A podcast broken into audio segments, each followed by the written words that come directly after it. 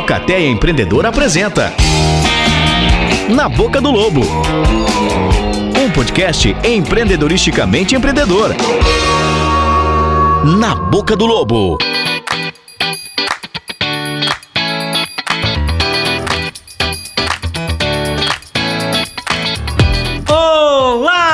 Você que chegou até aqui no nosso podcast. Seja muito bem-vindo, seja muito bem-vinda. Muito prazer. Nós somos a Alcateia Empreendedora, é um núcleo de jovens empreendedores de Caçador Santa Catarina e esse é o Na Boca do Lobo. Que maravilha, meu povo! Mais um episódio desse podcast maravilhoso que eu já tenho certeza que está fazendo a diferença na vida de muitos empreendedores que têm nos acompanhado. Aliás, a gente quer agradecer a você que vem acompanhando episódio por episódio, vem também ajudando a divulgar o nosso podcast. Muito importante para que cada vez mais pessoas possam conhecer, né, os empreendedores aqui da cidade e também se inspirar no exemplo deles. Hoje temos um convidado muito especial, lembrando que nessa temporada a gente continua falando sobre o Hospital Maicé, mas antes de mais nada vamos apresentar os lobos que estão presentes hoje aqui neste episódio à minha direita. Olá, sejam todos bem-vindos para mais um podcast. Eu sou o Bruno e aqui à minha direita temos o Fala galera, eu sou o Taylor, estou de coordenador do Núcleo Jovem atualmente e à minha direita encontra-se Olá pessoal, tudo bem? Meu nome é Alexandre, eu sou coordenador de marketing da Alfa Transportes e hoje a gente tem o prazer imenso aqui de estar com o proprietário da Alfa Transportes, que hoje é uma das, uma das 10 maiores empresas do ramo de transporte fracionado do Brasil e que conta com atendimento em nove estados. Hoje nós temos 21 filiais e mais de 140 unidades de negócio. Hoje nós estamos aqui com João Carlos Machiavelli para falar um pouquinho da história de empreendedor dele e também um pouquinho do estudo de caso do Hospital Maicê. Aqui na minha direita, E eu sou o Guido Cazubo, sou coordenador artístico, locutor da Massa FM de Caçador. Como o Alexandre já falou, o Alexandre é o cara mais qualificado para fazer essa apresentação, veio até de uniforme crachá da Alfa. em caráter. Que caráter, que beleza. Então, João, seja muito bem-vindo. Obrigado por ter aceitado o nosso convite. Ok, meu nome é João Carlos Machiavelli, prazer estar aqui com vocês para ir passar aí a história da nossa carreira aí, história do Hospital Maicê, que é a grande bandeira que todos nós aqui em Caçador temos levado hoje aí para não deixar fechar o hospital e cada vez melhorar mais a saúde para nossa comunidade em Caçador e região, né? Que maravilha. Vamos fazer uma regressão, vamos voltar no tempo, vamos conhecer o João na sua infância e aí como que foi a sua vida desde o começo? Aonde que surgiu a sua veia empreendedora? Assim, primeiramente eu comecei a trabalhar com 14 anos de idade, 13 para 14 anos de idade na, na Açúcar, era uma fábrica de calçado que tinha Caçador, uma fábrica que tinha 2.200 funcionários na época, fazia 7 mil par por dia. Daí ah, eu não tinha condição financeira para sobreviver, para pagar meus estudos, daí tive que trabalhar com, a- com essa idade. Aquela vez existia aí a parte de você era de menor, você podia trabalhar, né? Sim. No que hoje não pode, né? Infelizmente as leis vieram, acho que para piorar, porque você pode vender droga, mas não pode trabalhar. Então eu acho que antigamente a gente tinha ganhava meio salário mínimo para poder trabalhar e para poder ajudar a família a trazer o pão, né? Eu fui trabalhar para poder pagar meus estudos. E para mim ter meu dinheiro, eu gostava de comprar as coisinhas, né? Sair, ir numa festinha, não tinha dinheiro. Daí eu comecei a trabalhar na açúcar com 16 anos.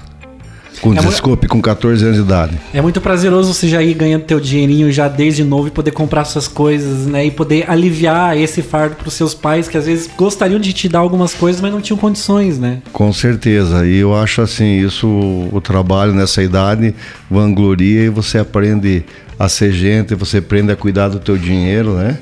Porque nada vem de graça, você tem que lutar por isso e você já começa a ter um controle financeiro da tua vida desde essa idade. Então por isso que eu acho importante a, a criança que chamo aí a começar a trabalhar com 14 anos de idade, eu não vejo dificuldade nenhuma. Né? Eu vejo muitas pessoas que começaram a trabalhar com essa idade, hoje estão sendo grandes empreendedores, enfim, grandes pessoas aí com, qualidades aí imensas, né? Não, não mata ninguém o trabalho, Não. muito pelo contrário, né? Eu trabalhei na, na, na Sulca durante anos, com 16 anos, já fazia dois anos que eu estava lá, eu já era encarregado de setor dentro da empresa. Sempre queria crescer, a ambição de crescer na vida, de fazer as coisas, eu me dedicava muito dentro da empresa. Depois de um tempo, eu quis sair da Açúcar para montar um, um ateliê que chamavam na época, que é fazer prestação de serviço para corte e costura dentro da empresa. O, o diretor presidente da empresa não deixou eu sair, mas disse: não, se a tua mãe, que é costureira, a mãe costurava para fora na época a roupa, ela for montar o ateliê, você ajudar ela, você pode, mas você sair, eu não te dou ateliê. Daí eu fiquei trabalhando lá, né? Em 1978 nós montamos a fábrica de calçado, dos calçados Maquiavelli, que tem até hoje, é meu irmão que é o proprietário hoje, minha irmã. E a gente começou junto. Depois de um tempo, eu saí da Sulca, trabalhei um ano no Bamirindos. Eu estava servindo quartel, tinha 19 anos de idade. Chegou no final do ano, eu saí do banco, aí o, o antigo patrão meu montou uma outra empresa, uma fábrica de bolsa, e pediu se eu não queria voltar a trabalhar com ele. Voltei a trabalhar com ele daí novamente. Mas já a gente tinha a fa- a fabriqueta de calçado lá, que era costurar para fora, e continuamos trabalhando lá. Daí eu trabalhei mais um tempo, depois eu saí, trabalhei na, sa- na fábrica de calçado. E aí em 1990 nós montamos a Alfa Transportes. Eu nós daí paramos de trabalhar para a Sulca, que ela tinha quebrado, trabalhava para outras empresas, e nós trabalhávamos com Curtume Curitiba. Tinha mais cinco ateliês aqui, nós produzia aqui na faixa de 8 mil pares por dia em Caçador, por Curtume Curitiba. Aí eu tinha um caminhão que ia buscar matéria-prima lá, e outro que levava matéria, o calçado pronto todo dia. E aí depois veio um ex-cunhado meu, a gente montou a, a Alfa Transportes, né? Mas foi o nosso cliente número um, Curtume Curitiba, por mais uns 7, 8 anos. E aí a gente começou, o caminhão vinha, compramos um caminhão maior, daí a metade da carga era Curtume Curitiba, nós começamos a trazer mercadoria para a Adame, enfim, para outras empresas. A Adame foi o cliente número um nosso, primeiros primeiros clientes, a gente já conhecia o pessoal. E daí as empresas ficavam pedindo mercadoria e compravam em Curitiba. Naquele tempo compravam muito da FG, Austin Ferragens, daí precisava trazer tudo de lá, parafuso, enfim.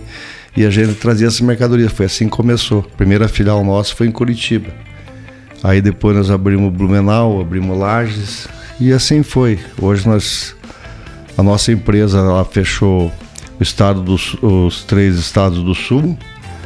Nós temos 100% do sudeste atendido e o centro-oeste falta os dois Mato Grosso que nós vamos abrir ano que vem. Então aí fecha o centro-oeste também. O sudeste já fechamos, abrimos o Rio de Janeiro, foi o último estado que a gente abriu.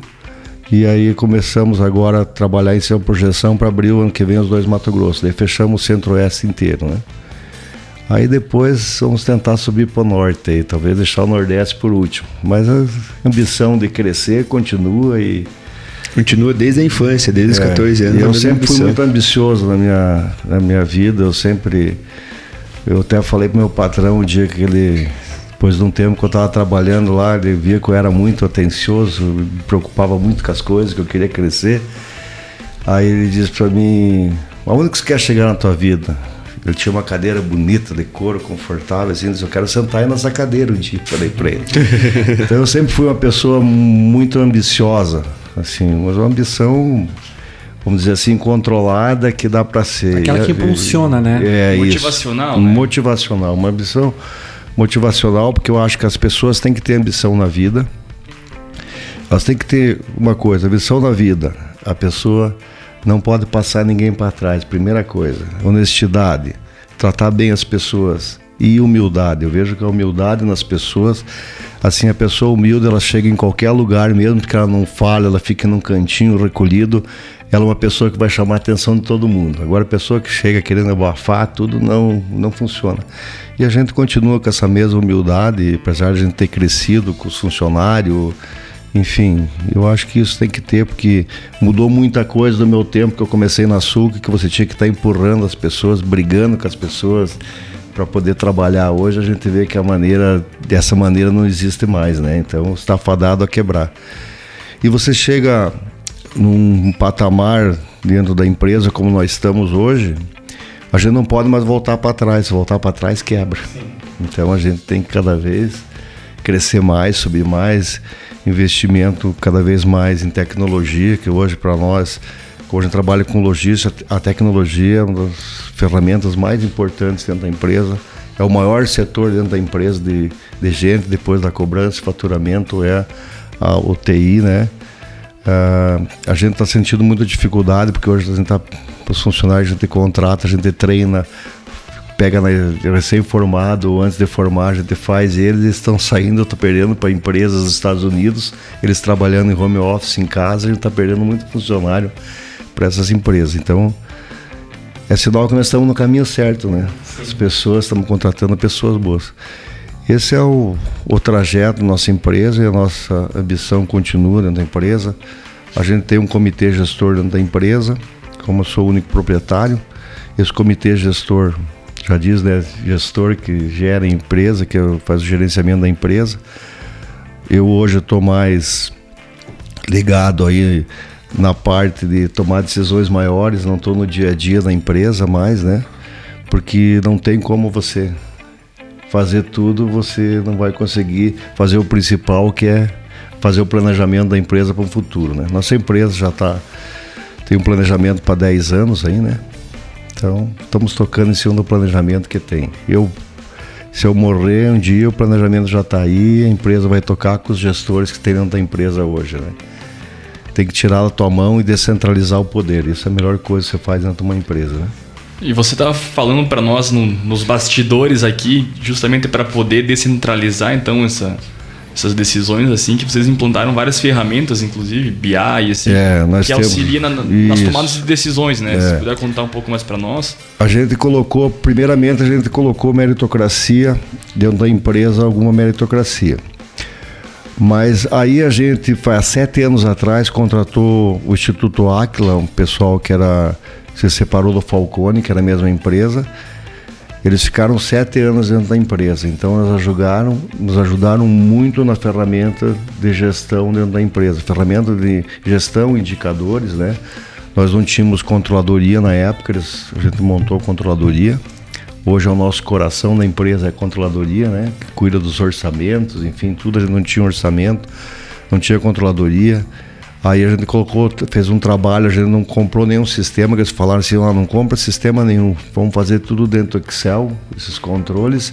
Aí depois lá na frente, se houver necessidade, você compra, você compra algum sistema. A gente fez tudo a ferramenta dentro do Excel. E tudo isso ajudou muito na nossa gestão, né? Então foi o impulso. A gente já estava bem, já tinha DRE, já tinha tudo, porque assim, uma empresa que não tem um DRE dentro da empresa, ela já pode estar tá começando a, fadar, porque, a, a, falir. Porque se você não tem, não controla números, não controla o que sobra, o que gasta, não importa se é uma despesa de centavos, tem que estar tá lá dentro do DRE, tem que estar tá constar DRE, tem que ser centro de custo. Tudo isso ajuda a você gerenciar a tua empresa. Se não tem números, não tem como gerenciar. E as informações, aí a gente depois instalou um BI dentro da empresa, esse BI veio ajudar muito nós dentro da empresa, porque ele vai lá, pega informação tanto da, da, da contabilidade como da parte operacional, da parte de frota, junta tudo, coloca tudo para tomar decisão. Então a gente toma uma decisão com o DRE no final do mês, hoje toma decisão a cada 15 minutos, porque você tem números na mão para tomar decisão. Porque hoje uma empresa sem indicador, sem número para tomar decisão, não tem como tomar decisão. Então, o mais importante de uma empresa é você ter um gerenciamento, ter um DRE e ter os números para tomar decisão, que hoje é, tudo tem número, né? Então, é isso que a gente está cada vez implantando mais dentro da empresa.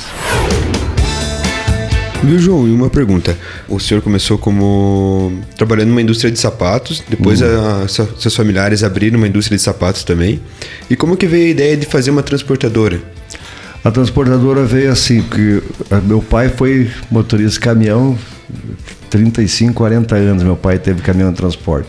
Meu maior sonho da minha vida era ser motorista de caminhão. Eu queria ser motorista de caminhão. Tanto que com 3 anos de idade, a primeira viagem que eu fiz, com 3 anos de idade, fui viajar sozinho com meu pai para São Paulo. Então eu tinha aquela tesão de ter um caminhão, de ser motorista de caminhão. E meu pai dizia, não, filho, isso não serve, você tem que... né? Mas a gente já teve caminhão no sangue desde essa época, né? Daí a gente vendeu, o pai vendeu os caminhões, a gente montou essa fábrica depois de um tempo, ele ainda trabalhava de caminhão, mas montou. Nós tínhamos um caminhãozinho que fazia caçador, todo final de semana ia levar o calçado para Novo Hamburgo, nós tínhamos um prestador de serviço, prestar serviço lá para Novo Hamburgo.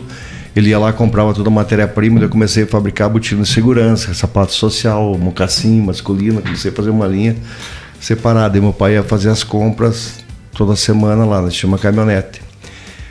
Aí por turma Curitiba, mandava as, as matérias-primas, os couro para cá pela Reunidas. E aí a Reunidas entregava todo dia e coletava. Aí eu comecei a pegar cópia dos conhecimentos de prédio da Reunidas para ver quanto que a Reunidas cobrava. Daí achei no final do, do mês, assim, peguei todos os conhecimentos, somei e disse, pô, mas eu posso é, fazer esse valor aí, eu posso comprar mais um caminhão que eu já tinha um e trocar esse para o maior, dá para me pagar a prestação, fui lá, fiz, vi no banco quanto que era financiamento para comprar o caminhão e tudo mais. Daí pedi para o diretor presidente do Cortume Curitiba, que era aqui de Caçador, o Deboni, daí se me eu comprar um caminhão, você me dá o frete aqui da Unidas, claro que te dou, você faz prestação de serviço para nós, por que, eu vou deixar de dar? Diz que você faça o mesmo preço. Aí começamos a fazer esse transporte. Aí depois de um tempo, o Vanderlei trabalhava na Reunidas há bastante tempo, ele saiu, aí ele começou a organizar a empresa também para nós começar a coletar pacotinho lá em Curitiba, entregar aqui. Aí ele começou a fazer as visitas, eu continuei na fábrica, mas cuidava do financeiro junto com a minha irmã da fábrica da, da transportadora.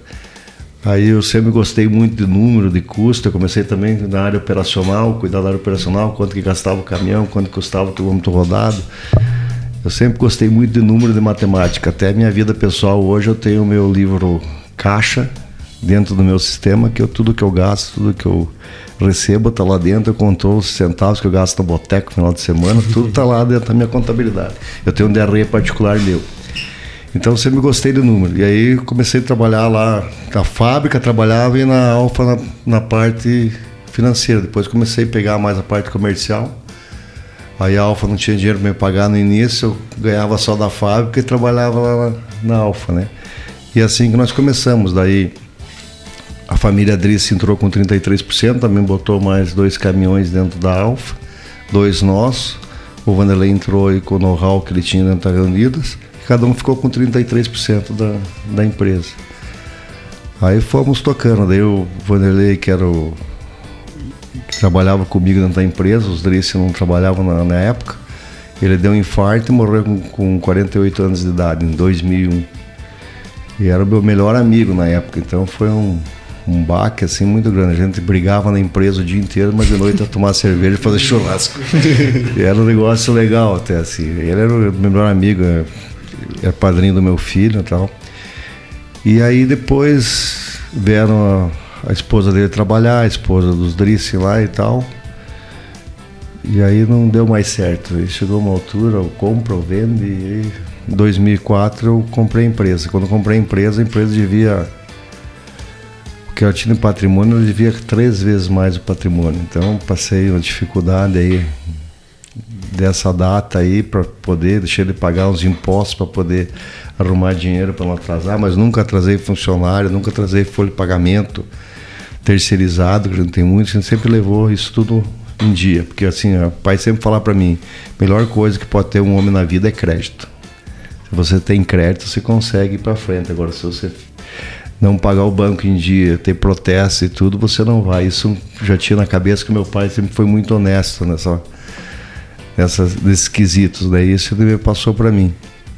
E foi, foi, a gente conseguiu aí no ano seguinte eu já tinha dobrado o faturamento, no outro ano tripliquei o faturamento. E aí eu comecei, a gente tinha bastante franqueados, que é os nossos agentes que nós chamamos na época, e começamos a abrir. Eu tinha assim, o litoral de Santa Catarina não tinha, tinha mais Oeste, Chapecó, Concórdia, e aí começamos a abrir o litoral, depois Terminamos o estado de Santa Catarina, daí fomos para o estado do Paraná, em partes, abrindo, fechamos o Paraná, só tinha São Paulo. Depois começamos a abrir o interior de São Paulo. Nessa época eu fazia uma faixa de 10 mil quilômetros por mês de carro. Saía no segunda e voltava, segundo domingo de tarde e voltava só no sábado. Então foi, foi E você, batalhado. cons- e você conseguiu ser o caminhoneiro que você pensava. Não fui caminhoneiro, nem, eu nem, eu nem sei dirigir caminhão, mas tenho carteira e tudo, mas os caminhões novos nem, nem sei dirigir. Não. É que você não tem tempo mais para isso, né? Você tem o, o pessoal do frota, eles que cuidam dessa parte, compra caminhão novo, nem vejo quando vejo está lá na empresa, porque tudo isso passa pelo comitê, já tem um monte de orçamento em cima disso. Mas assim, gosto do que eu faço. Eu sou um cara é, hiper, hiperativo, então eu não posso ficar parado. eu tenho que fazer outras coisas. Aí hoje a gente, fora a empresa que ela está andando sozinha, eu tenho mais seis empresas que a gente, em ramos diferenciados aí que a gente está trabalhando, né? Investindo. Hã? Pode falar pra gente o que, que é? Eu tenho uma usina que está pronta, tentar para os próximos três anos, mais três, vai ser uma, uma usina. Usina agora que nós estamos fazendo, vai ficar pronto em junho, julho do ano que vem. Hidrelétrica. De essa, uma hidrelétrica está pronta. Agora a gente está fazendo uma de reciclagem de lixo. Se der certo, isso aí vai ser o boom. É a primeira usina reciclagem de lixo com tecnologia brasileira e a única que tem no Brasil dessa maneira. As outras são usina importada. A gente está fazendo essa usina de lixo em Mafra. Ah, em Mafra. Daí tem uma em Curitiba que a gente já está com as caldeiras compradas, turbina e tudo, que vai fazer cavaco. Essa de, de lixo vai gerar Mas dois. não é um instrumento lá, o cavaco. Não, é cavaco de. Se eu não entender, ele é um Aproveitamento de- do lixo coletado de árvore, galho de, da cidade de Curitiba, pallet velho. O cara moe isso aí já lá e vende. E a gente, ele vai entrar de sócio nesse negócio.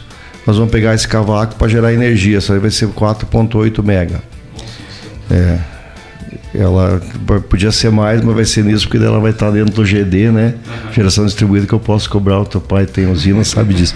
Posso cobrar um valor maior. E aí uma outra que nós tentamos agora, estamos fazendo um TAC aí e fazendo os estudos também. Já comprei a caldeira para essa outra aí, que ela vai ser de caroço de açaí. Vai gerar energia. O caroço de açaí está lá onde eles têm açaí, que descasca, tira o caroço, estão tendo um problema ambiental. E o açaí, do- de açaí, ele é, é três vezes mais calórico que o cavaco. Então, é uma usina que a gente está projetando de 5 mega para fazer. Então, são uns investimentos à parte. Daí eu tenho uma Fomento, que empresta dinheiro, se conta dupli- duplicata, né? Eu tenho a corretora de, de seguros, que é a AFLA, né? Que é a Alfa Contrário. Ela é a minha esposa que cuida da corretora de seguro.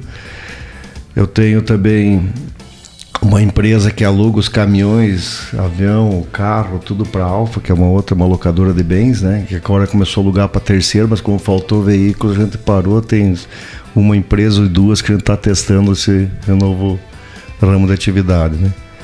Aí eu tenho a JCM Participações, que ela constrói, ela compra, constrói os barracão para alugar para Alfa e ela também tem imóveis aqui em Caçador, São Paulo, Rio Grande, Curitiba.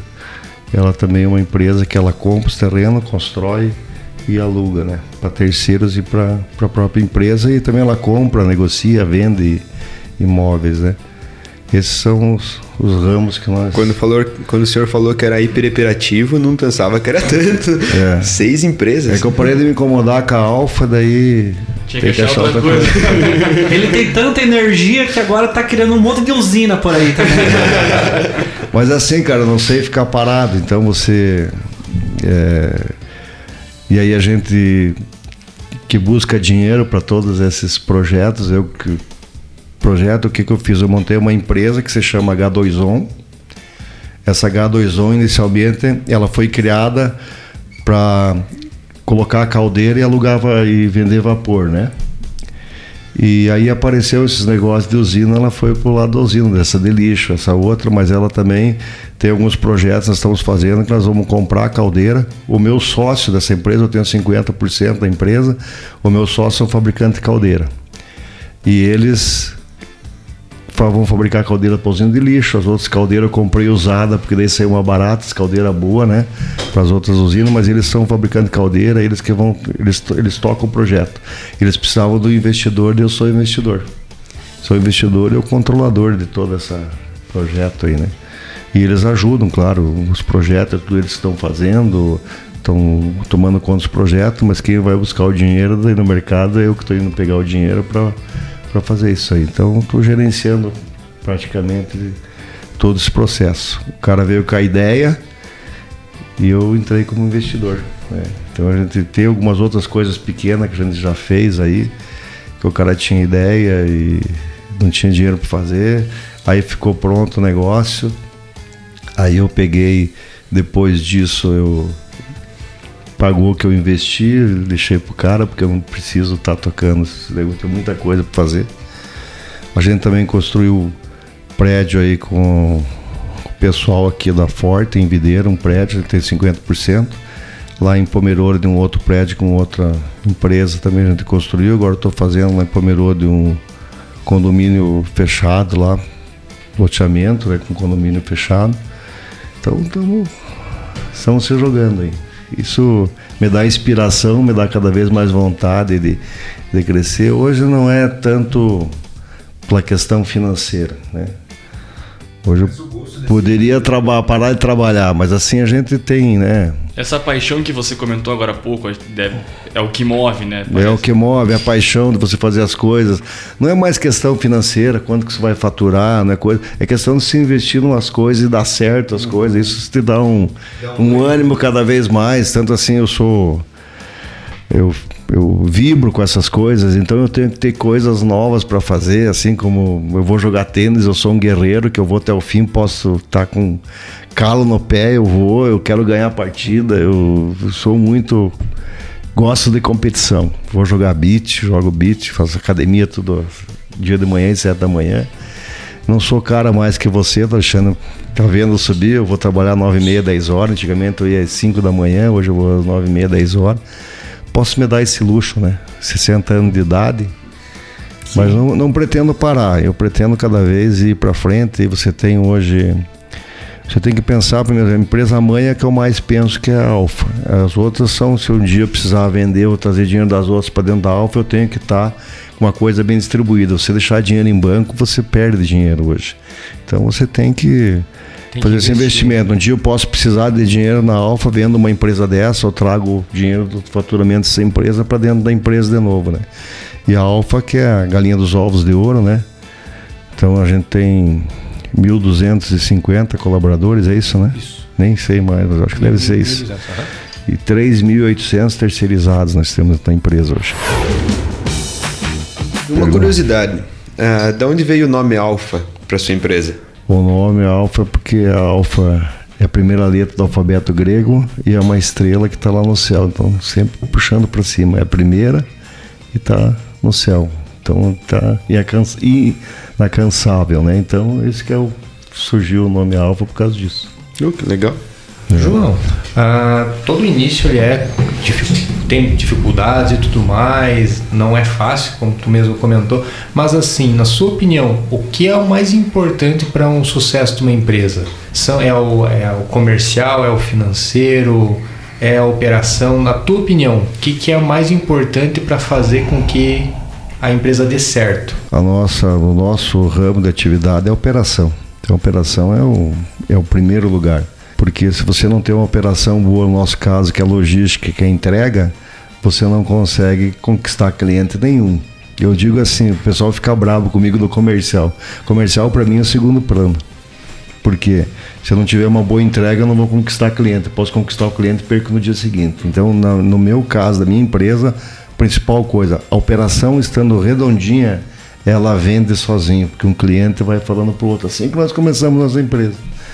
É operação, é você ter informação para o cliente, né? tem que ter um bom TI.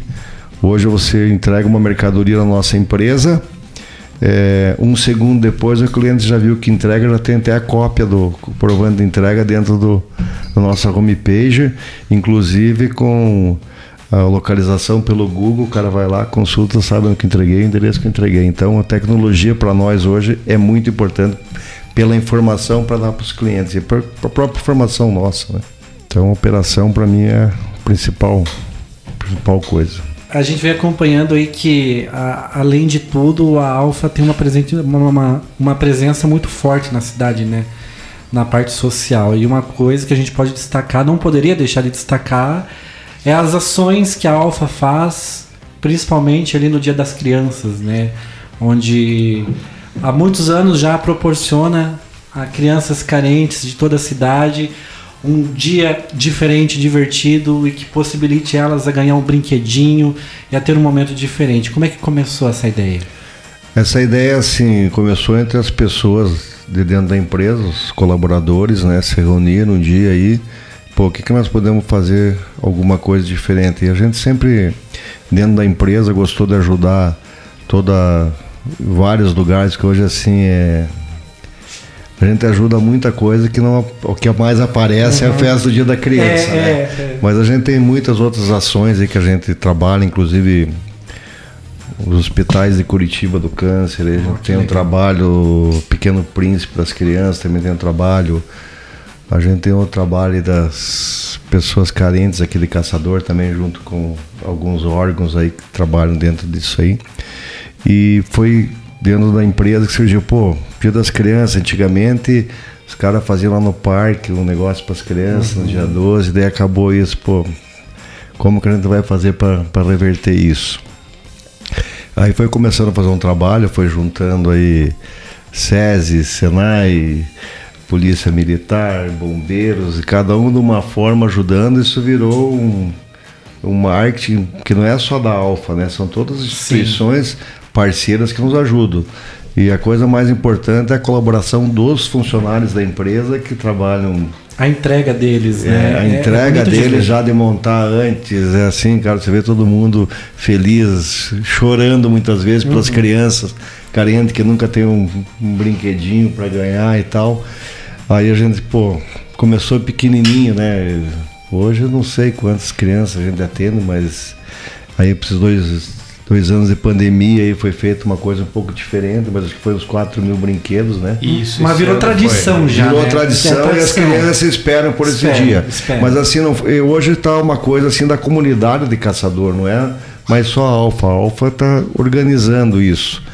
E aí o pessoal diz, ah, precisamos comprar aí uma carreta de brinquedo, se, vamos pegar dinheiro da empresa, o que, que nós vamos fazer? Pedir, não, isso a empresa vai dar, né? a gente pede sorteio, bicicleta, computador, o pessoal tem dado para nós, os nossos fornecedores, então os nossos fornecedores já entraram também nessa nesse esquema aí, ficou um negócio legal, mas a gente porque assim, você tem uma comunidade feliz, né? Você tendo é, essas crianças um dia vão relembrar desse brinquedinho que ganhou, né? Por menor que seja, pô, eu ganhei isso, né? Uhum. E, e isso é uma coisa de, de antigamente também assim, cara, que eu, eu, nunca tive oportunidade de ganhar, que eu ganhava no Natal, eu ganhava um Papai Noel de, de, de chocolate. Uhum eu começava a roer o Papai Noel, a cabeça dele, seis meses depois eu tinha um dos pés do Papai Noel para não gastar. então a gente não podia, a gente não tinha, né? Tomar um refrigerante. Eu me lembro que tinha refrigerante Coringa aí na Caçadora aí, que fabricava cervejaria, né? Nós só ganhávamos um no Natal, uma garrafinha no Ano Novo. A gente fazia um buraquinho com um prego, ia chupando devagar para ficar o dia inteiro com aquele Guaraná. Então, tudo isso motivou a gente hoje com a condição que a gente tem hoje a gente pode se ajudar acho que se Sim. todo mundo se doar um pouco de si para para isso a gente pode melhorar muito a comunidade né da sua cidade da sua região até ir lá pegar aquele bilhetinho lá do no correio lá para ajudar aquelas crianças carentes que estão pedindo presentinho né? Cada um doar um pouquinho todo mundo tem um pouquinho para doar por menor que seja. Então, a gente a vida da gente ensina, talvez assim, os filhos da gente não passaram por tudo isso, é uma coisa que não vão nem ligar nem dar bola porque não passou, mas a gente uhum. passou por tudo isso, que tomava um guaraná só no Natal e no Ano Novo, que ganhava um Papai Noel, é, no dia da Páscoa a gente não ganhava um Papai Noel, a mãe guardava os ovos que ela ela, ela fazia, tirava a gema, a clara, pra gente comer, guardava os ovinhos, e daí nós ia pintar os ovos com. Pintava Sim. com tinta os ovos. Ela fazia lá um negocinho de amendoim para colocar dentro. Esse era o nosso presente do Dia das Crianças, uma cestinha com, com os ovinhos de Páscoa, né? Pintado com amendoim. Isso para nós era, era o máximo, né? Então hoje a gente tem uma condição aí, eu acho que dá para fazer muito mais ainda por, por isso, né? Isso é... Ainda é uma triste realidade. Né? Ainda é uma triste realidade. Infelizmente é. Infelizmente. Então ainda tem gente que passa por isso, né? Às vezes a gente passa. pensa que ah, estamos é, no futuro, a gente evoluiu, não, mas ainda não. acontece muito, né? É, ainda está muito, as pessoas carentes são muitas, né? E assim, daí as pessoas muitas vezes caem num uma ramo diferente aí de droga e tudo, é. e talvez não teve oportunidade, muitas têm oportunidade e mesmo assim não dá valor, né? É. Então é, mas eu acho que tem que trabalhar muito em cima. Eu ainda no futuro eu queria montar uma instituição que a gente conseguisse trabalhar em cima disso. Já estamos vendo até aí como que a gente pode fazer, só que daí eu não posso doar meu dinheiro para a instituição, tenho que buscar de outros, né? Não permite essa coisa. Então, isso aí esbarra um pouco nesse tipo de coisa, não eu já teria montado. É, e, mas a ideia é muito boa, é uma ideia nobre e com certeza vão aparecer pessoas que vão ajudar a fazer certeza. isso acontecer, né? Com certeza. E essas ações que são feitas, tipo o Dia das Crianças, são feitas só em Caçador ou o senhor também replica para as outras cidades que tem alfa? Não, a gente não traz para outras cidades, só para os nossos funcionários de outras cidades. Todos eles têm a mesma festa que é feita aqui, para o Dia da Criança, para o Natal, Páscoa, tem todos dentro das nossas, né, das nossos, os nossos funcionários do, trazem as crianças deles e tal, mas em outros lugares ainda não tem essa, porque é uma organização bem complexa de fazer e condição financeira para tudo não, mas como a gente nasceu em caçador, é de caçador, a gente acha que tem que dar alguma coisa em troca para a cidade natal da gente, né? E só complementando, é um projeto muito grande, a gente geralmente começa a, a planejar ele em junho para se executar em outubro, porque a gente conta com muitos parceiros a ação social que é realizada anualmente, a gente acaba contando com muitos parceiros esse ano. A gente teve o Senac como parceiro, o Digimax, até não vou falar outros nomes, senão vou acabar esquecendo de alguém. Mas geralmente a gente tem sete, oito parceiros, né? Então o pessoal ajuda muito. A cada um leva. Esse ano até foi uma coisa bem legal.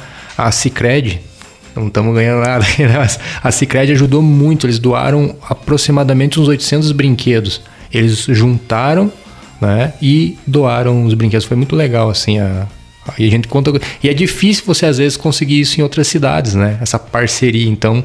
E é um projeto grande. Até pelo contato, né, com as outras cidades. Aqui o contato que o senhor tem em Caçador, por é ser nascido aqui, fácil, é né? mais fácil, né? Claro, claro. As outras cidades é um E assim, aqui a gente tem credibilidade que todo mundo conhece, né? Agora você vai numa cidade, você não.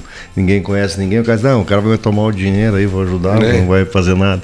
Então fica mais fácil, mas é uma coisa importante você ver assim isso aqui tomou um rumo que a comunidade de caçador está participando. A gente tem até pessoas que não são funcionários da Alfa que participam trabalhando no dia da criança para ajudar. Então, que legal que isso está se expandindo dentro da cidade, né? Aí começa o sonho do senhor de criar alguma coisa que seja mais social para toda a cidade, né? Já Com que outras certeza. pessoas já estão vendo isso, né? Com certeza. Que é a sua vontade já espalhando para outros, né? Isso é bem, bem, bem. É, não é só minha vontade. Eu digo que é dos colaboradores que todo mundo participou desse evento. Eles participam muito mais do que eu, porque eu muitas vezes nesse dia não estou aqui mas a festa é realizada, né?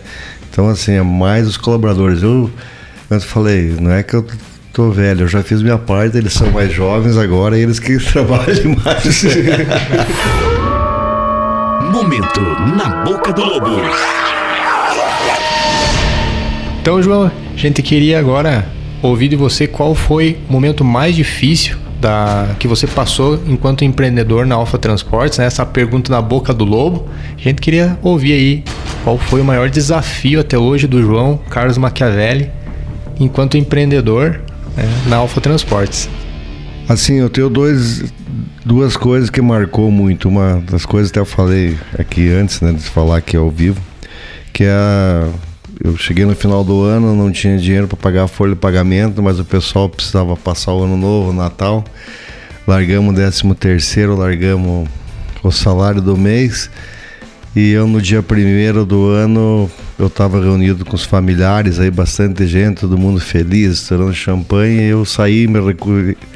saí para fora da casa, fiquei num canto lá pensando assim: como que eu vou conseguir pagar essas contas? Até chorei, pedi para Deus me ajudar. Eu sou muito rezo todo dia, agradeço a Deus todo dia por tudo que a gente tem, saúde. E aí eu disse, pô, como é que eu vou fazer para pagar? Deus me ilumine e tal, como é que eu vou fazer? Então foi essas umas coisas que, que me marcou. Outra coisa marcou junto assim, você com uma empresa aqui de caçador, a gente falava assim no fim de mundo, né? Hoje caçador já não é mais o fim de mundo, está sendo divulgado no, a nível mundial. Você ia achar parceiros lá no interior de São Paulo para o cara te atender. Você não tinha como abrir uma filial, você tinha que pegar terceiros para te entregar a mercadoria. Então isso aí foi muito complicado para mim, colocar cara de pau, pedir pro cara. Não, mas a empresa é lá de caçador, mas caçador fica no Brasil, fica onde? é, então isso foi para mim muito. É, pô, eu vou, eu vou trabalhar para a empresa, mas se eu quero que você me pague todo final de semana. Se me atrasou um dia, eu já não te entrego mais. Então, até você conquistar é, as pessoas, assim, foi um, um, trabalho muito difícil. Então a gente tinha que ir um por um sentar e pedir por favor para entregar para nós, que a gente pagava em dia, que a gente estava crescendo, a empresa e tal, queria. Então para você foi mais ou menos na lábia, né? E você pegar e dizer, ah, então eu te pago toda semana, então você poder me entregar. Hoje, muito pelo contrário, hoje tem um monte de gente que quer ser parceiro da Alfa em todo lugar, ligam lá no interior do Pará. Nossa, se abrir para cá, eu sou parceiro, então a gente já está com o nome, hoje é mais fácil. Mas para a gente fazer esse nome no início foi muito complicado. Até para os clientes poder a gente dizer que é entregar a mercadoria em dia e tal, né? Porque não é fácil você pegar uma empresa aqui no interior, né? Se você está em São Paulo é outro nível, né? Então isso foi duas coisas bem complicadas que me marcou muito na minha vida. Você teve alguma dificuldade na transição ali, porque até então era funcionário lá na Sulca, né? Uhum. É, então como empregado, e aí você empreendendo o teu negócio. Teve uma diferença muito grande aí? Ou você já se sentia preparado? Gradualmente já foi? Eu vou te dizer assim, ó, eu sendo empregado da empresa, eu sempre procurei não levar problema para o meu patrão. Eu sempre procurei resolver os meus próprios problemas do meu setor, correr atrás, achar gente para trabalhar, como trabalhar, mandar embora, quem não servia, era uma briga, ou eram 16 anos, você mandando gente de 40 anos na época, né? Pra mim, hoje eu tô com 60. Mas o cara dizia assim: o que, que você quer aí, piada de bosta? Bem assim, você vai mandar embora? Eu não vou. Daí meu patrão chegava lá pra mim e dizia assim: bota o pau em cima da mesa e mostra pra ele que você é homem. Aí ele chegava lá, não, o João mandou para rua, ele mandou para rua, você está na rua. Então ele me apoiou muito, porque ele via a vontade. Então, assim, e uma coisa que me marcou muito na minha carreira, quando comecei na vida, ele diz assim: uma coisa você tem que ter na vida, a palavra não dá, não existe no meu vocabulário. Tudo dá. Você pode tentar duas, três vezes e não deu, mas você dizer que não dá para fazer sem tentar, então não faça. Isso é uma coisa que até hoje eu marquei na empresa. Ah, mas isso aqui eu acho que não dá para fazer. Não, acho não. Você tentou? Não tentei. Então, como é que diz que não dá para fazer? Então, essas coisas sempre. Assim, ó, você. Isso na vida da gente é, é coisa assim, ó. E, e que, que, me marcava muito essa parte de não dá para fazer, outra parte sim. Uh, eu vou conseguir, não deu hoje, amanhã eu vou. Pensamento positivo. É assim, o pensamento positivo ah, na cabeça das pessoas ela ela te move para um outro para um outro nível, tá? A pessoa pode chegar assim, você chega dentro do lado de uma pessoa negativa, até você dá uma, uma impulsão dessa pessoa, né? Agora você chega do lado do cara positivo, que tá dando risada, tá brincando, é mais fácil você conviver com a pessoa. Sempre tive um pensamento na minha vida positivo, que vai dar certo, não dá hoje. Minha mãe era uma incentivadora minha, chegava chorando em casa os problemas na empresa, as coisas assim. A minha mãe dizia assim: filho, vai dormir, amanhã outro dia, reza, peça para Deus te ajudar, que amanhã vai ser diferente. Tem um pensamento positivo. Minha mãe era muito positiva. Então, essas coisas de positivismo, eu te digo assim: existe sim. É uma energia que te puxa para cima, puxa as pessoas para cima. Não é só você trabalhar, você tem que ser positivo para as coisas. Tem que levantar de manhã, agradecer a Deus. Eu sempre faço isso. a minha oração, o meu caminho de casa até o trabalho é a minha oração. Porque se eu for rezar de noite, eu sou capaz de dormir, não faço todas as minhas orações. Mas eu rezo e só peço só agradeço a Deus. Só peço saúde. Então, assim, isso para mim é uma coisa que é dizer que não dá, não existe, e pensamento positivo que isso vai chegar onde se quiser. Sempre que vai galgar, eu vou, eu vou chegar lá, vai, vai, vai, vai gravando isso na cabeça. Como um mantra, né? Mantra. Eu vou comprar aquele carro. Puta, mas não tenho dinheiro. Cara, se eu for no banco e fizer em 60 vezes, eu vou comprar o carro. Se eu não conseguir pagar, eu vou devolver. Mas entendeu? É, eu já tive isso desde 18 anos, eu já tinha carro. Não era um carro né, muito bom, mas tinha. Mas tinha. Meu pai financiou para mim e me deu as parcelas para pagar. Então, assim, é, essas coisas eu sempre tive na vida, pensamento positivo. Esse é o meu mantra, é positivismo em tudo que eu faço. Aí de vez em quando chegam para mim e dizem, ah, mas isso aqui tá uma merda, isso não vai. Eu disse, cara, pode dizer que não vai. Da maneira que você pensa, você vai para trás. Uhum. E é assim que funciona ali na vida, né? As coisas passam. É que o cavalo encilhado passou uma vez, duas. Se você não pular em cima, você vai andar a pé. Então é mais ou menos isso que funciona. Né? Para tudo na vida, as coisas pessoais, tudo. Eu sou muito positivo. Mesmo com uma doença, a gente sempre tenta levar para o lado positivo, é difícil, mas tem que levar, né? João, e essa mentalidade, é, tu comenta assim, que dificuldade todo mundo vai ter, é, como é que tu faz para trabalhar isso, essa pressão do dia a dia? Não existe pressão para mim. Eu tenho secretária? Não. Tem um telefonista lá que me passa a ligação. Quem cuida de todas as minhas agendas é eu no celular. Eu dou conta de tudo. Aí preciso fazer alguma coisa com meu netinho, vou lá, pego meu netinho, faço e eu tenho tempo. Pessoa dizer que não tem tempo para fazer uma coisa, você pode ver o negócio seguinte: a pessoa que fala que não tem tempo é a pessoa mais desocupada que tem. A pessoa que trabalha, ela sempre tem tempo. A pessoa que quanto mais coisa tem na vida, ela tem tempo. A pessoa que não tem nada para fazer, bah, mas hoje não vai dar tempo fazer isso, não vai dar... Para mim dá tempo fazer tudo. Eu... Organização. Pode precisar, meu pai, minha mãe, é, no médico, alguma coisa, não, vou lá levar, vou junto, vou fazer, vou fazer. Tudo você acha tempo, basta se organizar. Dizer que não tem tempo. Cara, eu jogo tênis, eu faço academia, eu tomo minhas cachaças, eu gosto de tomar cerveja, até, até demais, estou tentando me tranquilizar. ah, isso acho que nós também estamos né, com, esse, com esse dilema aí. E assim, cara, não é só você trabalhar. Você tem que ter convivência família, você tem que ter convivência com os amigos, porque só se viver dentro da, da tua casa, com a tua família, não vai dar certo. Uma hora você enche o saco e vai explodir. Eu sou um cara que tem um monte de amigo. Eu tenho os amigos da tranca, eu tenho amigo do churrasco, eu tenho amigo. Eu, se jantar todo, todo dia da semana, tem uma janta para ir.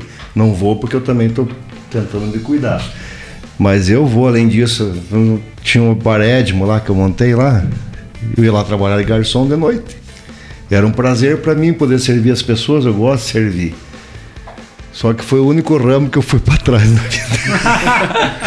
Nunca faça. Nunca vá botar um ramo que você gosta de beber ou que você gosta que não vai dar certo.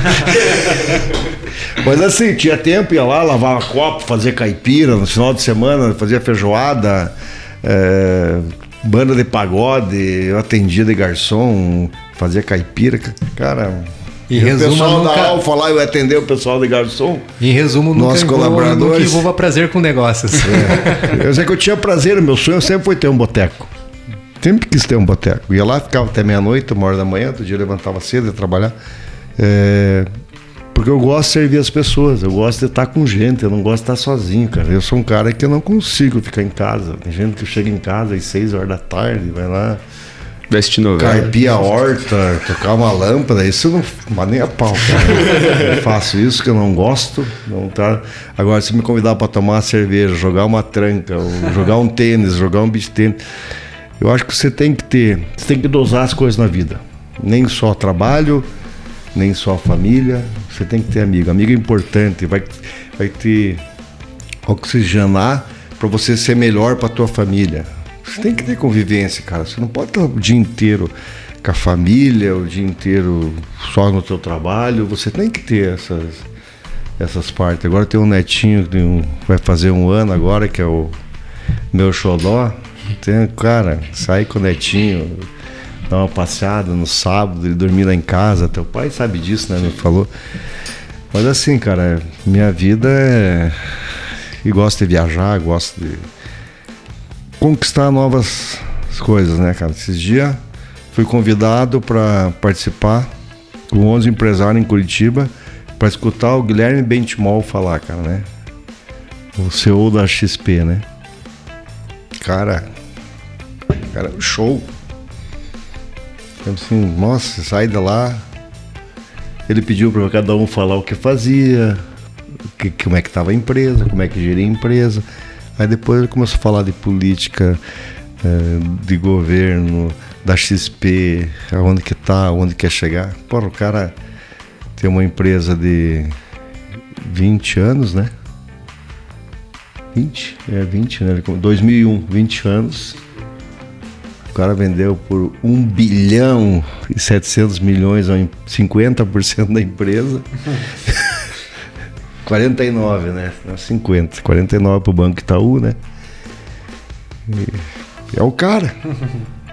Entendeu? Muito mais cabeça que eu tive, mas a vida deles, pegar o livro deles para ler, do Guilherme Bentimol, conta a vida inteira. O cara vendeu carro para ser professor de investidor na bolsa no Rio Grande do Sul, em Porto Alegre. Cara, a vida do cara é muito. Quebrou duas, três vezes, quebrou, quebrou, quebrou.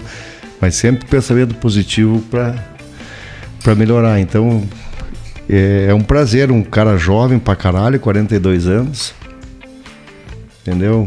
Olha, o- daí falou de é, os funcionários gastavam 10 milhões 10 milhões de, de aluguel por mês por lá na, na Faria Lima.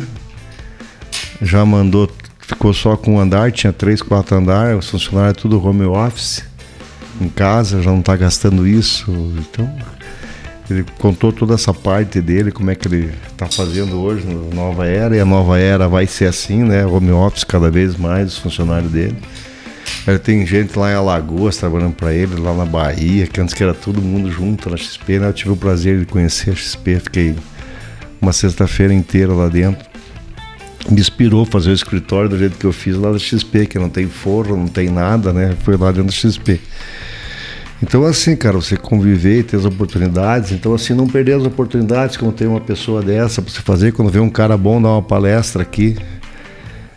Se você está em casa assistindo televisão, você está perdendo de ter uma cultura em alguma coisa. João, eu só agora penso tu assim. citou uma coisa bem importante que eu sempre quis perguntar para um grande empreendedor.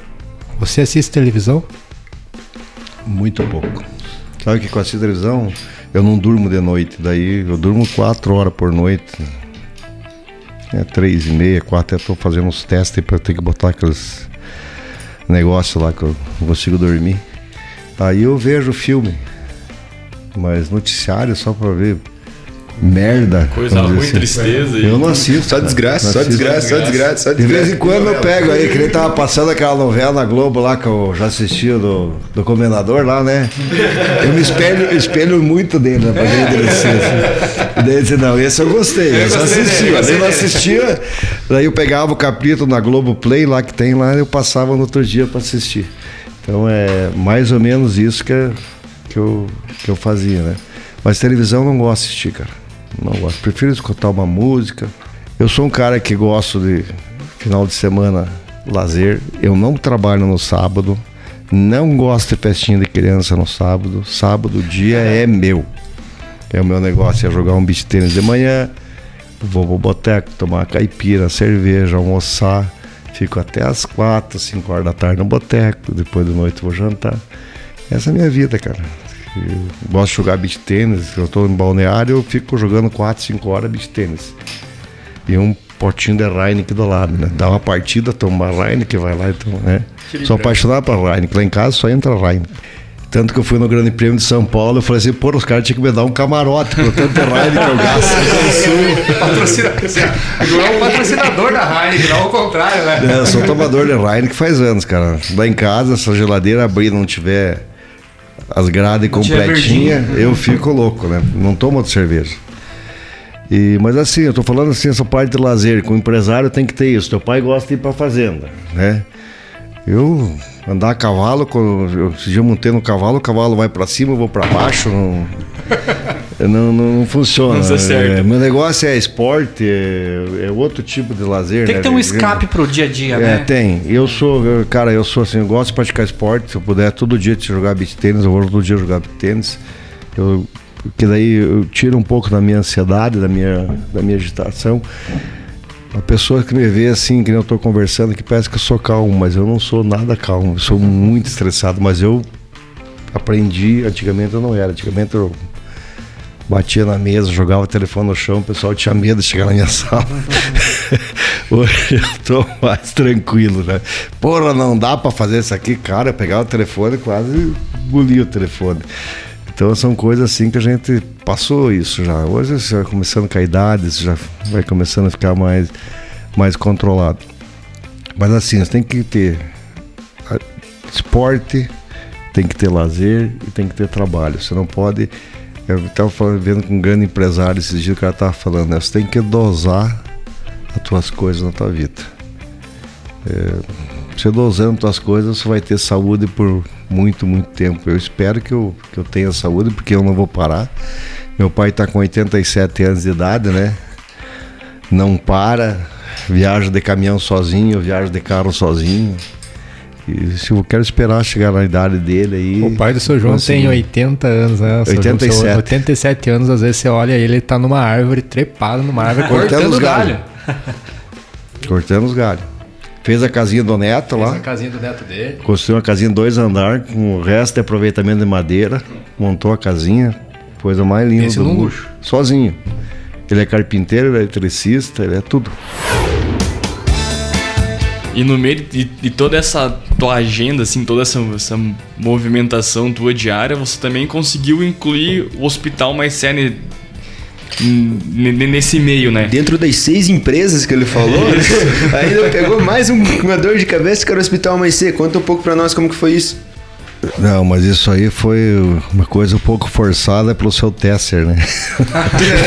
Foi um presente. Colocar alguém lá, e se alguém é você, você tem que assumir. Livre, Ah. é, livre e espontânea pressão. Livre e espontânea pressão. Daí eu disse assim, não, Tesser, eu assumo, porque ah, isso aí para mim é uma conquista também, de ajudar o hospital, fazer como eu falei agora das empresas, que eu, a única coisa que não deu certo na minha vida foi o boteco.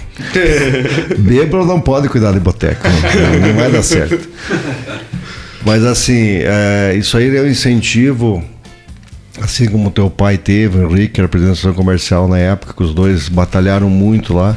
E a gente vendo as coisas melhorando dentro do hospital no dia a dia, cara, isso dá, dá cada vez mais tesão para você abraçar a causa, né? Como as outras, as outras empresas que a gente tem. E o Hospital Mais C é um negócio que te dá muito mais tesão porque lida com saúde.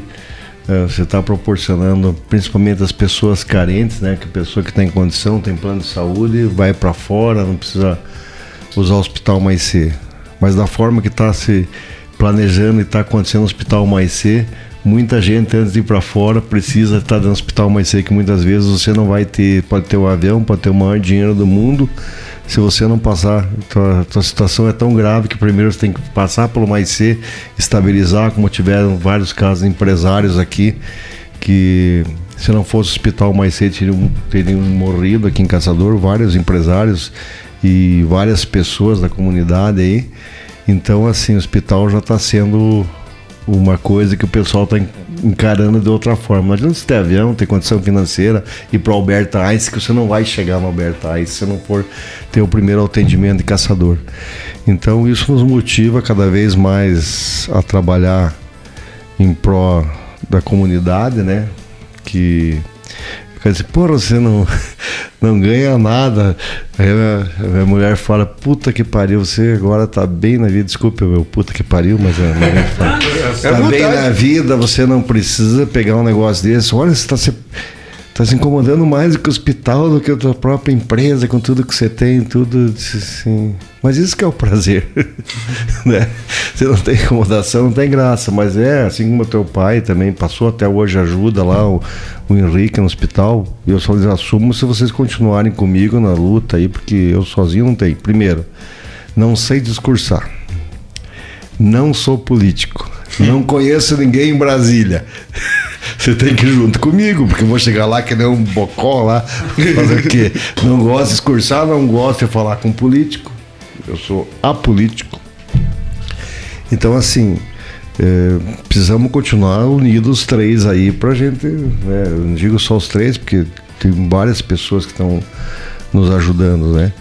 E o hospital, então, foi um case assim que a gente, eh, o Tesser e o Henrique passaram a maior parte da, da dificuldade na época eles ficaram lá, dentro do hospital mais C, é, que era as coisas estavam muito desorganizadas, o hospital em 40 anos sem ter uma reforma, né, sem ter uma melhoria em equipamento, tinha que a autoclave não funcionava, tinha que pegar as peças cirurgia e ir para a videira fazer passar na autoclave lá para esterilizar os equipamentos, saíam daqui com carro para a videira porque não tinha.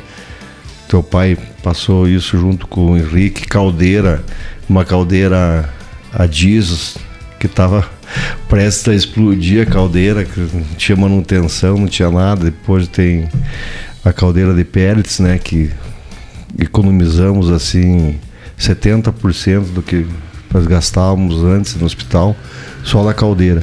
Então assim, foi um processo que eles passaram a maior dificuldade fazendo os planejamentos dentro do hospital, fazendo as brigas com médicos, com enfermeira, muitas vezes o médico não ia atender, era uma briga ligavam pro Tesser, pro Henrique toda hora, pedindo, oh, não estou médico no hospital para atender, não tem nada.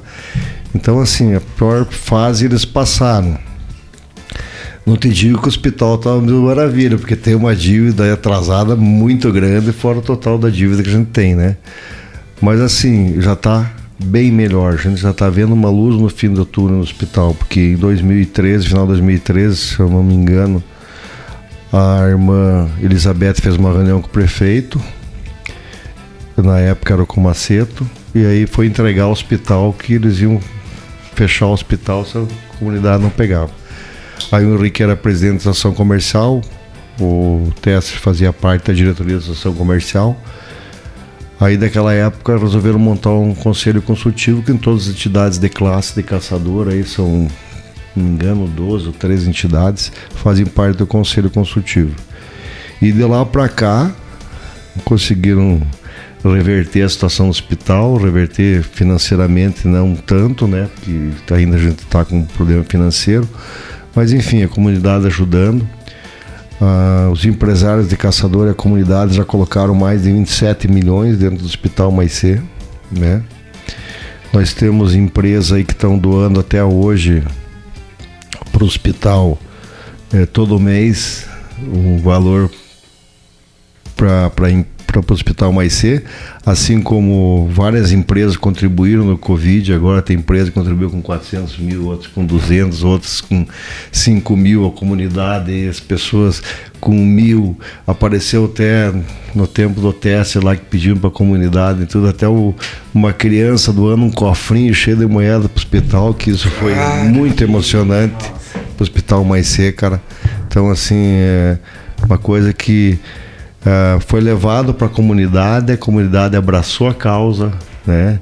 É, graças a tudo que foi feito no hospital, porque assim, um hospital que atende 90% do SUS, é impossível sobreviver sozinho sem a ajuda da comunidade, entendeu? E hoje a gente implantou dentro do Hospital Maici, a gente levou tudo um projeto que a gente tinha de gestão dentro da empresa. A gente implantou controladoria dentro da empresa, agora está implantando orçamentos, no próximo ano vai começar com orçamento. É, a gente já está implantando lá, implantou lá um BI para também a gente ter números, indicadores do hospital. Então tudo isso a gente está fazendo agora. Não foi fácil implantar isso, a gente já está aí há três anos implantando e não é fácil mesmo, é de três a cinco anos para se implantar, e depois cada vez vai aperfeiçoando mais, você vai dizer assim, nossa, como é fácil, né? Mas é fácil depois de estar lá dentro, né? E a gente implantou um comitê gestor no hospital, onde descentraliza as ações, não fica tudo dentro para uma pessoa só. E cada um dentro do seu setor tem autonomia para poder trabalhar dentro do hospital. É, precisar mandar uma pessoa embora, não tem que falar com o diretor, você está abaixo dele, ela tem autonomia para mandar essa pessoa, arrumar as pessoas melhores. Então, assim, foi um trabalho a longo tempo. Hoje a gente já está vendo que é emocionante a gente ver como que tá nas reuniões do comitê, da primeira reunião, que ninguém dava bola para a parte do comitê. A gente vê hoje como isso está tá andando dentro do hospital. Cada reunião de comitê você vê que ela está melhorando cada vez mais. As pessoas estão sendo treinadas. Antigamente se tinha lá uma pessoa que ela cuidava do financeiro, do contábil, eh, do faturamento, das compras, tudo a mesma pessoa, isso não existe. O cara que paga a conta não tem que cuidar do faturamento, tem que comprar. E a gente conseguiu descentralizar tudo isso na mão das pessoas e melhorou um monte. Hoje é gratificante a gente sabendo, por exemplo, montamos, terminar de montar a farmácia nova, né, que vai ter diluição de remédio. É, só essa diluição de remédio aí vai dar um, uma receita para o hospital de 100 mil reais por mês só com com essa parte, entende? Mas é comprador, é uma pessoa que hoje está tá lá dentro do hospital, é um cara super honesto, ele ele está tocando aquilo com garra, as outras pessoas que estão dentro do hospital.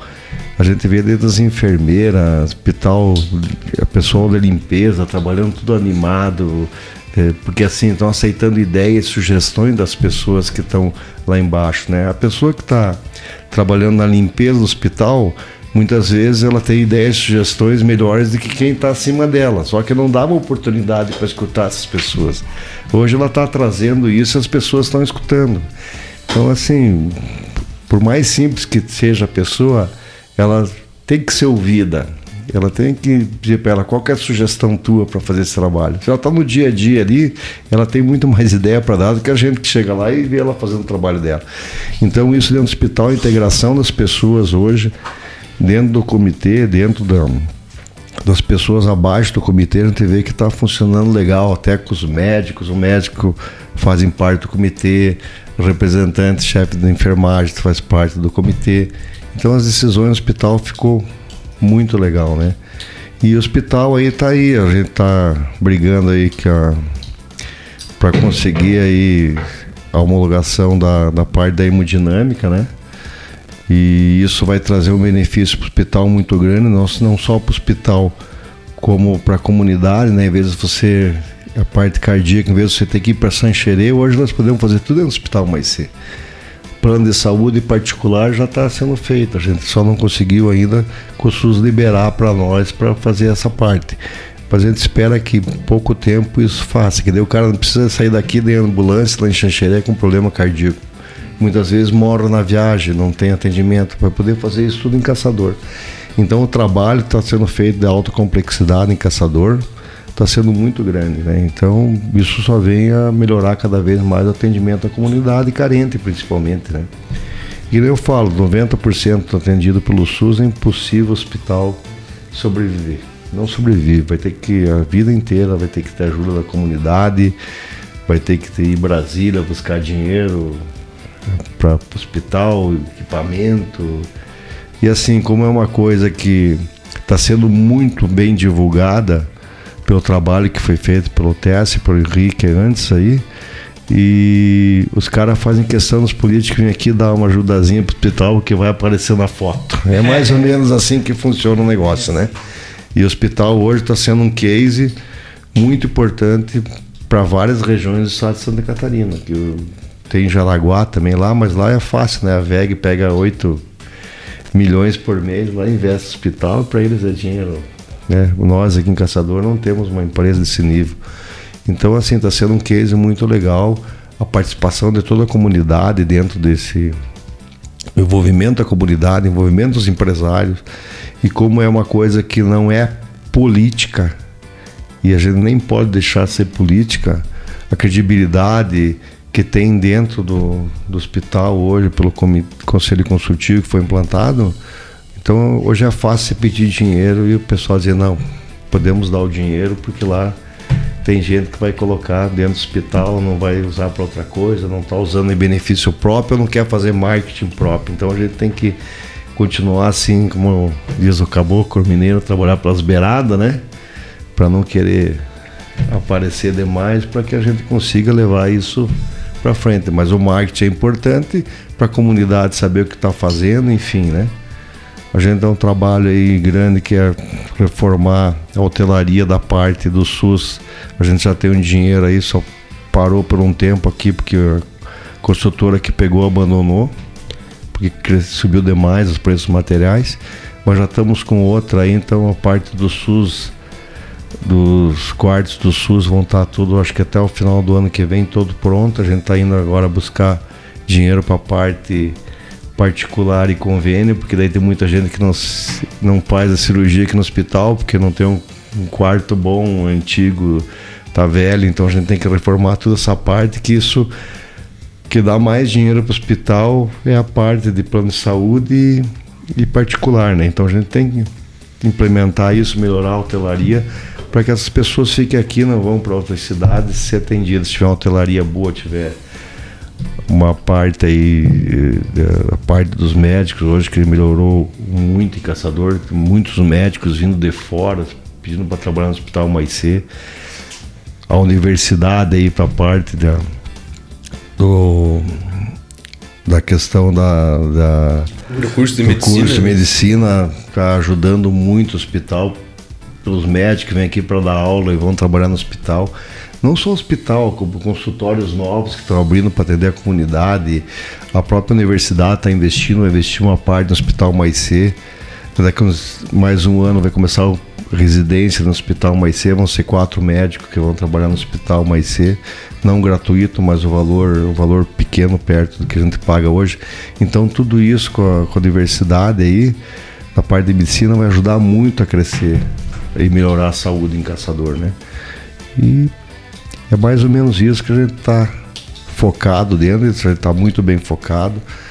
O pessoal pergunta assim, puta, mas o hospital tá muito feio por fora, por que, que não pinta o hospital? Cara, não adianta eu estar com o hospital bonito por fora, eu entro lá dentro, não tem atendimento, não, não tem qualidade, o quarto tá caindo o gesso. Nós precisamos trabalhar internamente.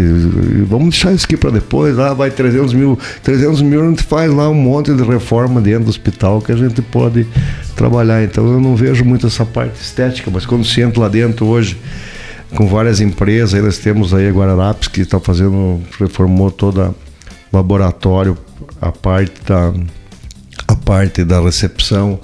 Agora está fazendo lá A maternidade. a maternidade, não, a maternidade foi outra. Ela está na parte ali de atendimento para as crianças, vai ser separada a entrada, né? Pediatria. É, separado da, da, da- da outra entrada, então De já está tudo emergência. pronto, né? Então, muita coisa. Tem a Dami também que do- doou, a Frame, você pega aí outras empresas aí, não quero falar o nome de todas, que eu perdi Eletrocal na época das UTI. Enfim, a comunidade inteira está participando da forma que pode fazer. Mas assim, é, o engajamento da, da comunidade, das empresas para fazer o hospital melhorar é muito grande. E Isso é gratificante para a gente trabalhar, né? A gente não tinha tratamento de esgoto, dentro do hospital, foi feito tratamento de esgoto. Cara, é pouco hospital que tem o tratamento de esgoto, que tem hospital mais C hoje aqui. Então a gente tá andando aos poucos assim, mas não tá deixando de fazer o trabalho, né? Todos os projetos que foram feitos antes aí, a gente tá mudando, né? Aí o, com a ajuda da prefeitura e mais o governo do estado vai ser implantado a hemodiálise em Caçador, que é uma briga que tem 45 pessoas, aí 40, 45 que vão para a videira fazer hemodiálise, isso a pessoa já vem debilitada, vai debilitada, vem.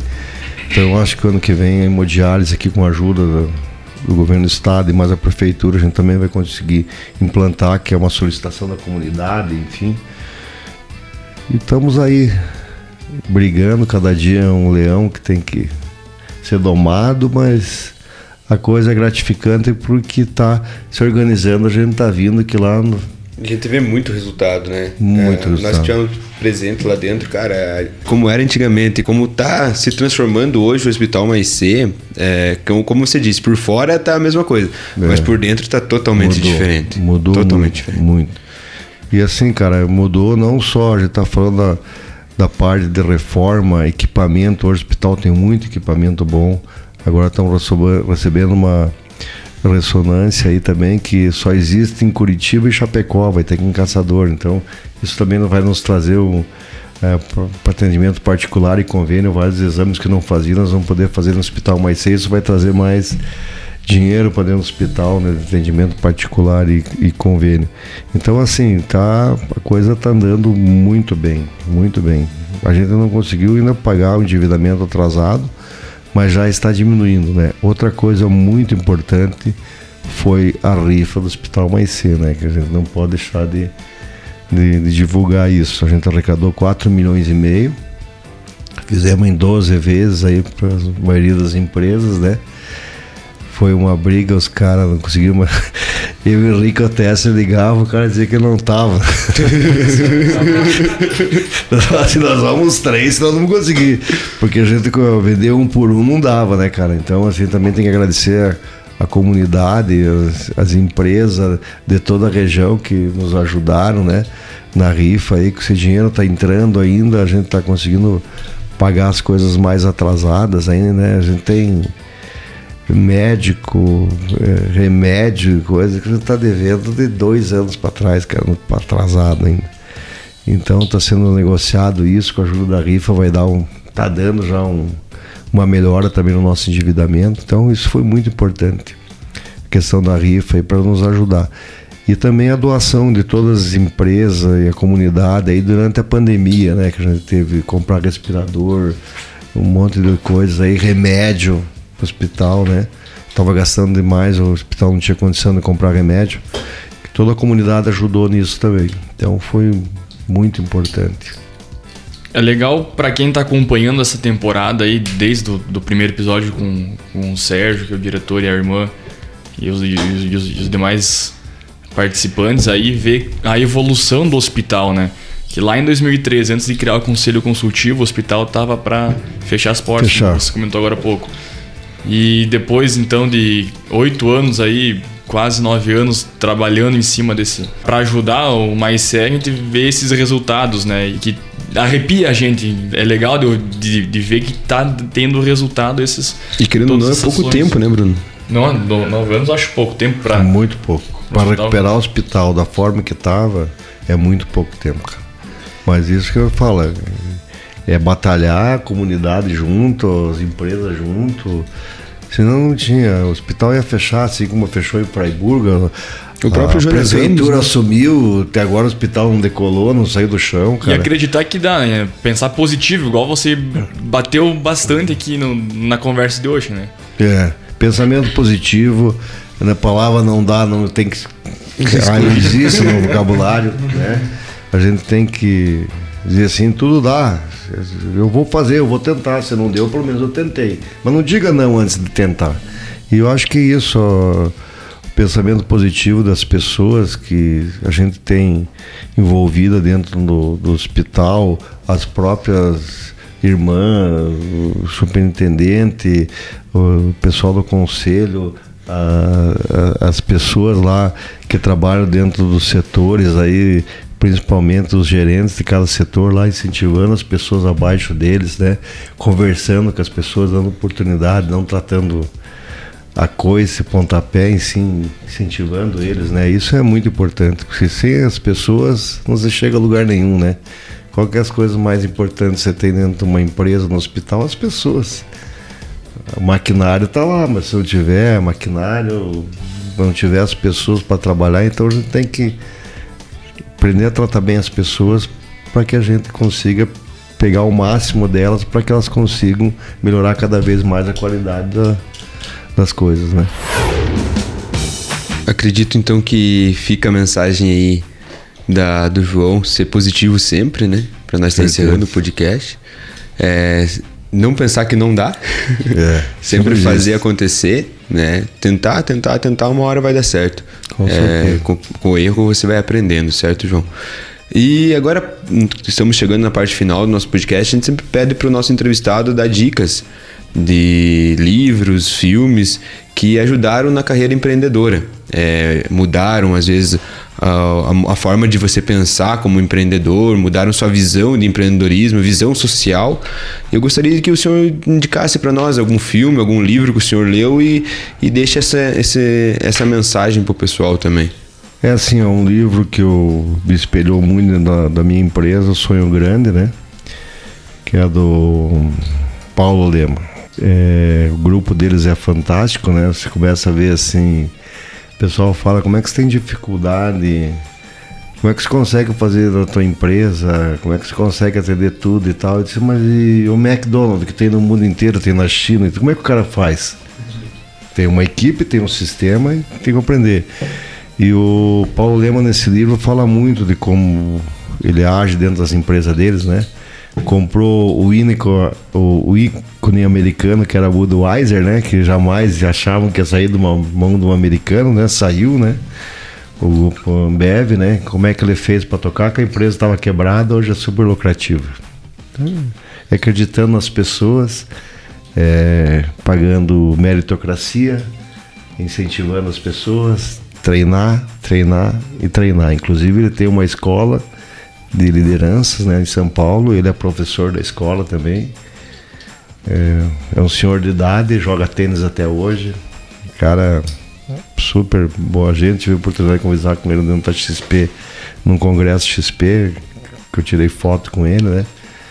E, cara, cara é. O cara é o cara, entendeu? Então esse é um livro que eu, que eu indico. Eu acho assim que você tem que ver, fazer benchmarking para ver como é que tá o teu concorrente, como é que tá as empresas ao teu redor, isso é muito importante você ver. Muitas coisas você se copia, não se cria, né? Copia, se melhora. E assim, eu visito muitas empresas, gosto de visitar. Não sou um cara de leitura, não sou um cara de leitura, não tenho assim esse dom de leitura. Eu vou ler um livro, eu durmo. Então, eu não, li, não leio, mas assim, eu já do meu setor eu tive oportunidade de 2010 ficar quatro dias dentro da FedEx lá em Memphis, nos Estados Unidos. Cara, isso voltei aqui com a minha cabeça totalmente diferente. O que nós estamos fazendo no Brasil hoje está se aprovando a lei que você não precisa mais ter conhecimento de frete, pode assinar no celular ou tirar uma foto pelo Google lá. 2010 isso já era uma coisa comum nos Estados Unidos. Lá não existe papel, você não tira nota. Você manda lá o arquivo para a transportadora da indústria, manda para a transportadora, a transportadora eh, faz o conhecimento, manda de volta o arquivo para você com a fatura e o cara vai entregar, não tem papel nenhum, só palm top, na época era palm top. Pegava o palm top, chegava lá, é tua, dois volumes, dois volumes, já recebeu, ok, assina aqui, pra... não existe papel. Os Correios estão fazendo alguma coisa parecida com isso, não? Tem, a Alfa também. Alfa ano também? que vem é zero paper dentro da Alfa, não tem mais papel. Porque agora saiu uma lei que você não precisa ter o documento arquivado, senão você tem que guardar por cinco anos. Exato. Tu imagina emitir aí 400 mil conhecimento mês, guardar 400 vias do conhecimento no mês. Antigamente tinha que guardar as duas vias, a via bloco e a via comprovando entrega. Então agora se você tem lá a localização do Google, já é, serve como prova da entrega. Então vai desburocratizar muita coisa dentro do, do coisa, como já tem os arquivos hoje que você passa XML, né? para fazer o conhecimento. Antigamente você fazia conhecimento na máquina de escrever, hoje você faz conhecimento. o arquivo vem e faz sozinho. Eu já peguei essa época também. Mas assim, é, eu acho que é um livro bom e também você começar a ver o que está falando no mercado, o que, que tem no mercado, como é que tá os concorrentes, ler um pouco. Eu sou muito de abrir é, as coisas no computador, ficar lendo, ficar olhando. É, eu acho que a coisa funciona por aí, né?